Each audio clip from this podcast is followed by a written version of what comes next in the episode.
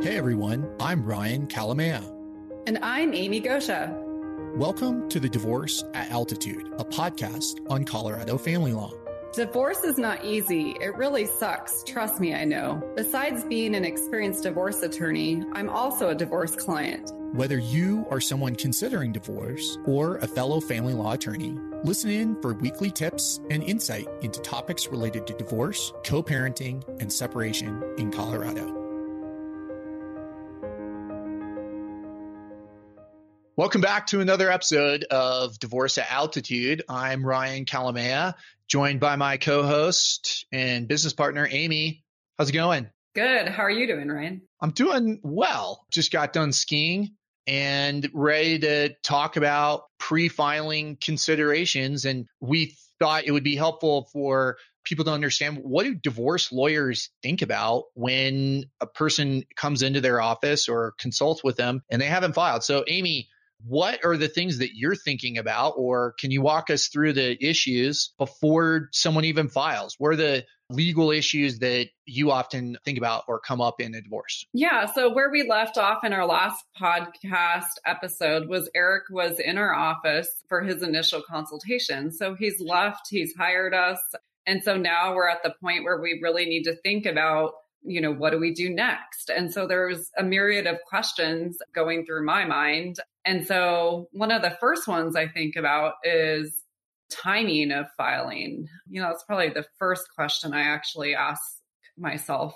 What do you think about, Ryan, when you're thinking about timing on filing? Well, I always ask people what their expectation is on timing. Under Colorado law, you can't get divorced within 90 days. So you have, there's a cooling off period. That's kind of a vestige from back in the day. But if we're in September, there might be a reason to race to the courthouse and file, but we don't want to do that and upset the other party if that is a goal or a consideration, which it usually is. So the timing is figuring out is the person in a rush?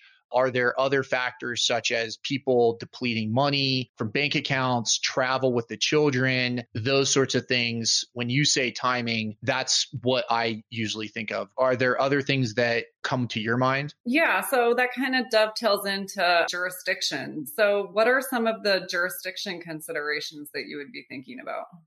Well, Eric and Melanie, and just as a reminder, that is Eric Wolf's story in our first episode on our website. We have this hypothetical situation of Eric Wolf and Melanie, but going through a divorce here in Colorado. So I practice mostly in Aspen. There's definitely strong correlation or connection with other places. Houston, New York. There are people that fly in and out and they have multiple houses. And so when in terms of jurisdiction, one party has to be domiciled in Colorado before they file. And so that is certainly a consideration. If someone has just moved here, let's say last month they escaped New York City and wanted to come and lay down, you know, roots in in Aspen, which we've certainly seen a fair amount of, that's going to bring up an issue with jurisdiction. And so then you also have other issues and I think Amy you're referencing with jurisdiction venue in my area Garfield County, Eagle County, Pitkin County. There's areas like in Basalt, I think there's a 7 Eleven where the county line goes down. So the Snicker bars are in Eagle County and then the Gatorade is in uh, Garfield County. And, but you can choose. Sometimes what we will do is we will purposefully choose. I don't think that for you down on the front range, that's as much of a consideration, but you know, those jurisdictional issues is certainly something that you have to consider. Any, any other comments that you have? Yeah, what I'm thinking about uh, in the metro area is actually the timing. Like there are certain courthouses and actually counties that, you know, do things quicker. So depending on if I want it done quicker or not, that's also a consideration. Right. I mean, for me, the venue, the things that I'm thinking of are what the issues are, but where the people work, where the courthouse is, but certainly some of the issues. In Garfield County, you have one of four judges, so it's kind of a lottery system. Whereas in Pitkin County, there is one judge, and we know that judges preferences and how he operates. Eagle County, same thing. You know, that I can tell people I know I've interacted with those judges when they were private lawyers, and that's going to drive what we end up doing, right? Yeah, absolutely. So, kind of thinking about the beginning of the case. The other question I would ask you is what are you thinking about regarding the automatic injunction? Well, so what you're referencing is under 1410-107, there's an automatic injunction that goes into place. It's on the petition for dissolution, and there's going to be an automatic restraining order or injunction that goes into place for keep maintaining the status quo. So the insurance, health insurance, life insurance, there's a prohibition on traveling outside of the state with kids unless you have court permission or the permission of the other party. There's not supposed to be any major transactions. And so I would ask the client, you know, Eric, hey, do you have, are there other, like, do, are you going to be leaving for spring break? Are you trying to go to Mexico for spring break? Because that might I- impact the filing and we might want to work through that uh, whether he's going with Melanie or not. But those are certainly uh, considerations that I'm looking at on my end and making sure that I advise uh, the client. That said, you know, it's never like we're going to hold off on filing in order for you, Eric, to drain the joint bank account of $200,000 because there's no automatic injunction. If you want a, a nuclear bomb on a case, that's certainly uh, some gamesmanship that you can do. And there's clearly a remedy for it. We'll get into that with dissipation of assets. But Amy, any other things that you're thinking of with the automatic injunction? Um, yeah, I mean, this is kind of a random thing starting the case, but I'm also looking at like the titling of property and if there needs to be a refinance, you know, whether or not, because a lot of times if someone wants to refinance their property, they have to wait until the divorce is done so it can like halt that. So I've actually set it up where you know, if we know that Melanie is going to keep the house, you know, we might try to work on a refinance depending on, I know she's not working. So, you know, but that's something that I would consider or at least ask Eric, like, is he going through any, you know, refinance, you know, or, or what is he doing with his business? Like, is he applying for any kind of you know loans? You know what what does that look like? Um, the other question i would have is melanie a flight risk? Does it seem like she just because she's mad about the affair you know is she going to abscond with the children? You know because i might want to file quickly to get that auto injunction in place so she can't leave the state of colorado without agreement of eric or a court order yeah i mean for me i would ask eric is there any risk of parental relocation here? Um, is Melanie, whether there was or was not a fair in his situation, but Melanie is, let's say that she's from Chicago and that she's going to go back to Chicago. Amy, we've certainly seen circumstances where you know a party goes to the to their home chicago with the kids and then they refuse to come back and that can really cause some major issues. And so I want to make sure have we addressed that? You referenced refinancing or the business. Amy, one thing certainly that's going to come up in my mind is is collaborative law, whether or not Eric and Melanie's divorce is appropriate for collaborative divorce. For those that don't know, what is collaborative law? What is a collaborative divorce? Yeah, so in Colorado, um, we have like what's called a little c collaborative, and then kind of the Big C Collaborative. So Little C Collaborative is where you pick two lawyers who are working together. Um, you know, and civility is a really big piece of it to keep things amicable through the process. The Big C Collaborative is that you actually hire two lawyers who are committed to the collaborative process. You sign a collaborative agreement, and you cannot, if Melanie and Eric don't actually set, like settle their case and try to take it to trial, then they have to hire new attorneys. There's actually a incentive to settle things outside of court.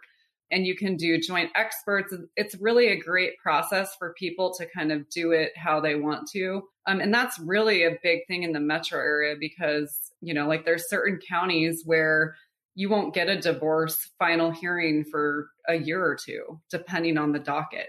You know, up in the mountains, you know, my experience from working in Eagle County is, you know, it's not as much of an issue, but we're going to be looking for those alternative ways to really move things along in the positive direction and not, you know, just waiting because that's one thing that is going to really help Eric is that he's going to want to get through the process, you know, and to move on to the next part of his life as soon as he can. um, instead of waiting a year or two for you know a trial. So Ryan, when you're thinking about other alternatives, what about hiring a private judge? Can you tell us what that would look like? In Eric's situation, I would certainly bring up the option of a private judge. It's not for everyone, but there's a little known mechanism in which the Colorado Supreme Court will sign off on a former judge, uh, traditionally with an organization like JAG or JAMS, the Judicial Arbiter Group, that they you can hire a private judge, and they're a former judge. Uh, we frequently have used them in cases that are high profile, that people are concerned about the sophistication of the judges, the time that they're going to be allowed to present their issues. And, and you can select a judge that has more experience with children or is a little bit more business savvy than what would normally be the default. You have to pay for them, but the benefits are that it's completely private. You can do it in a conference room with a trial in a conference room. Uh, you get to dictate the timing and you know you pay for it but if you want to work around your work schedule or your trial schedule you can certainly do that. And we'll uh, have another episode on that uh, but you know arbitration is certainly another option and you could kind of sever off a one aspect such as the business that you could have arbitration on that particular issue. So those are the pre-filing considerations. Going back to the collaborative law, we'll have an episode on that for sure. There's some ethical issues that Colorado is a little bit unique in that respect, but I think your point is well taken Amy about the timing. And that is that right now we're in the midst of COVID. Uh, there haven't been any jury trials. When we're recording this, they're now going to start having jury trials. And there's a general fear that the jury trials, the criminal trials, there's a huge backlog. And when you bump, you know, domestic trials, we're going to be looking at, in particular for kid issues, for child issues, it's going to be very difficult to get a time where a judge is going to be able to hear your issue. So that is something pre-filing that oftentimes we're going to work through no matter if you're in the mountains or in the if you're in the metro area. Right. What if Eric also would would you be considering social media and passwords? What would your advice be to Eric about those types of issues? Well, frequently what we see is there's kind of a rush to gather up information. And we've seen, you know, we don't want to disparage Melanie, but we certainly have seen people hack into other email accounts. So for us, our normal practice is to advise people that they should change their passwords and that they should stop posting on on social media. We're going to have a whole episode. I think it is an overlooked area, especially by divorce lawyers who may not be all that savvy. But when you, at the very beginning, our practice is to send out what's called a litigation hold letter and an advisement on social media. And that means that you need to change your privacy settings. It does not mean that you delete anything because you can get in big trouble for uh, deleting uh, information. But it, what it does mean is at the very beginning, I'm going to say, hey, Eric, Instagram, Facebook, Twitter, you might be down with that, but and you're going to go through stressful times and you're going to, you know, be tempted to blast Melanie on on Facebook. It is not worth it. It's going to come back to haunt you and I always tell a client that if you don't want the judge to see an email, you need to be mindful of everything that you write, whether it be text messages, emails. And if I go through and ask him, are there things out there that either exist on your social media or in your email or on Melanie's because those are the things that I want to preserve. And frequently, what we do is we download all the text messages. And that's not necessarily a pre filing consideration, but certainly when things start ramping up, as they often do in a divorce, when you file, there are certain restrictions that go into place. Amy, anything else that you can think of when it comes to social media or passwords? Yeah. What about, you know, like your iPhone? You know, a lot of times it will be set up for it to delete, you know, messages after 30 days. So what would you advise Eric about, you know, his various devices?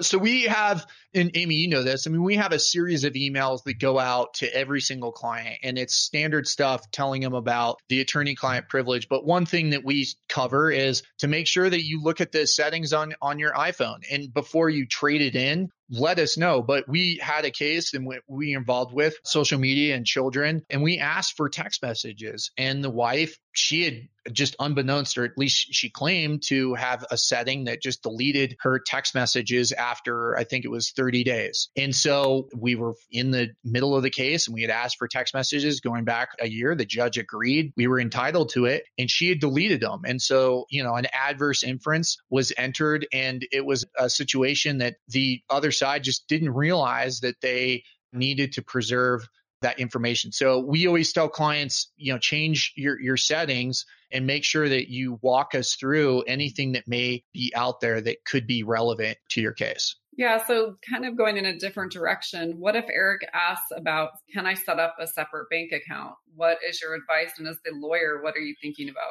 So, from a lawyer standpoint, I know that at the end of the day, they're going to need their own separate bank account and that we're going to likely just close down the joint bank accounts. And so for them to open up their own bank account is a natural uh, step. So, but whether they deposit their their paycheck in there going forward that really depends on the on the circumstances of the case you want to maintain the status quo you want to respect the automatic injunction but doing those kinds of things can be disruptive. And it's something that I would ask have you transferred any money, significant money? Have you already set something up? Those are the pre filing considerations, certainly, that I, as a divorce lawyer, am I go through with my client.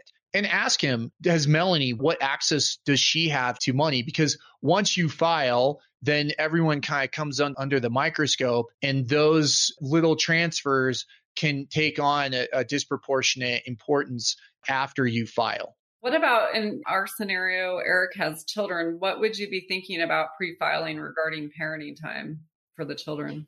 Well, we, you know, in our last episode, we talked about who, you know, who moves out, you know, pre filing.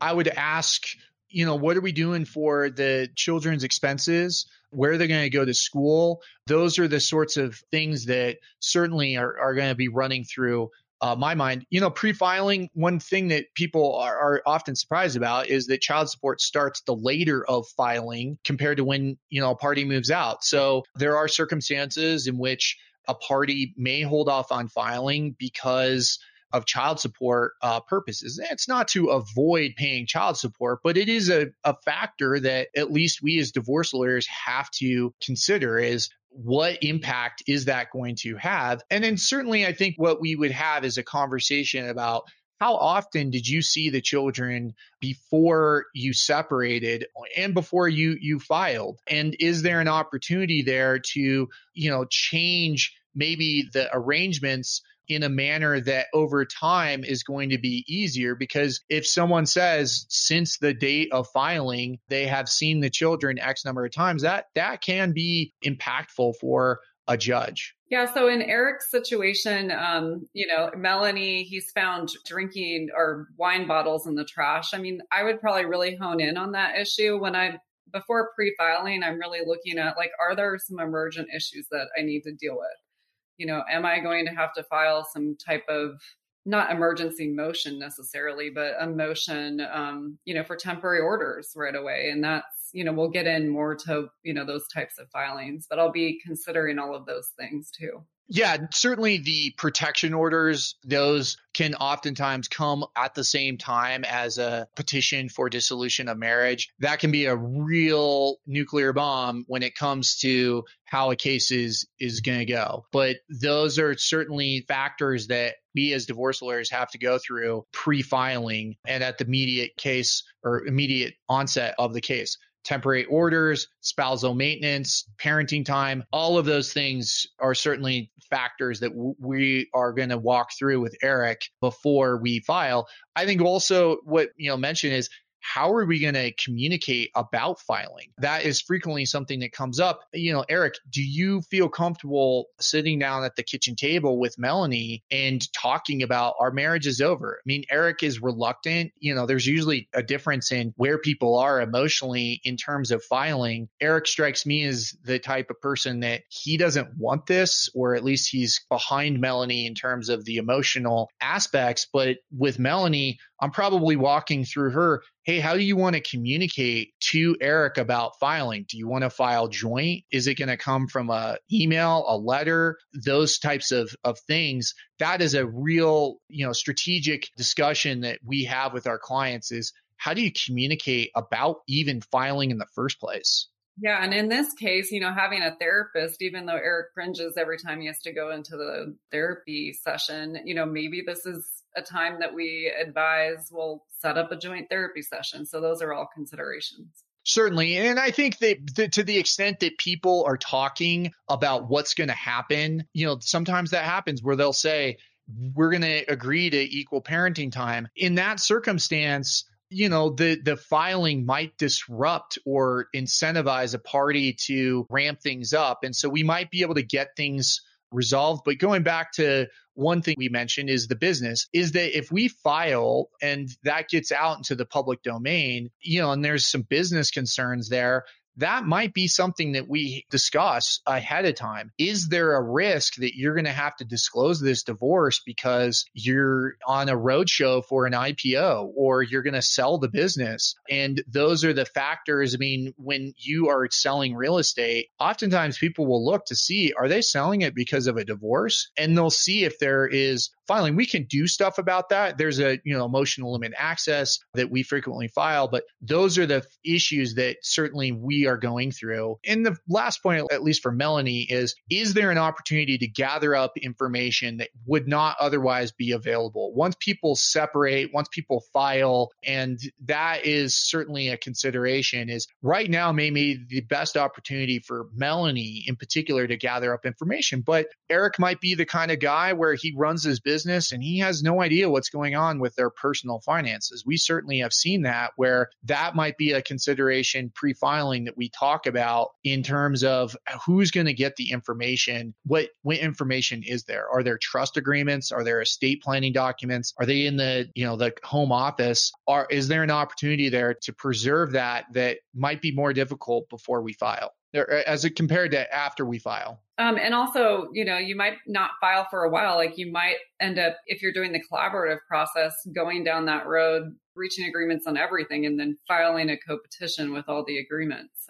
Yeah, and and I think another pre-filing consideration uh, is there a particular expert or are there other people that we need to bring in? And is the how is this going to what's the the general trajectory of this case? Is it going to be that both parties are going to race to their own expert, their favorite expert, and try to conflict uh, another. You know, that certainly happens. It depends on who the other lawyer is. It depends on what you hear from Eric. Uh, all of those things are going to be pre filing considerations. And I'm sure, Amy, we could just keep on going on and on, but I think that's a good place to kind of wrap it up. We're going to go through all of these things, but those, at least from a divorce lawyer standpoint, are raised by Eric's story, right?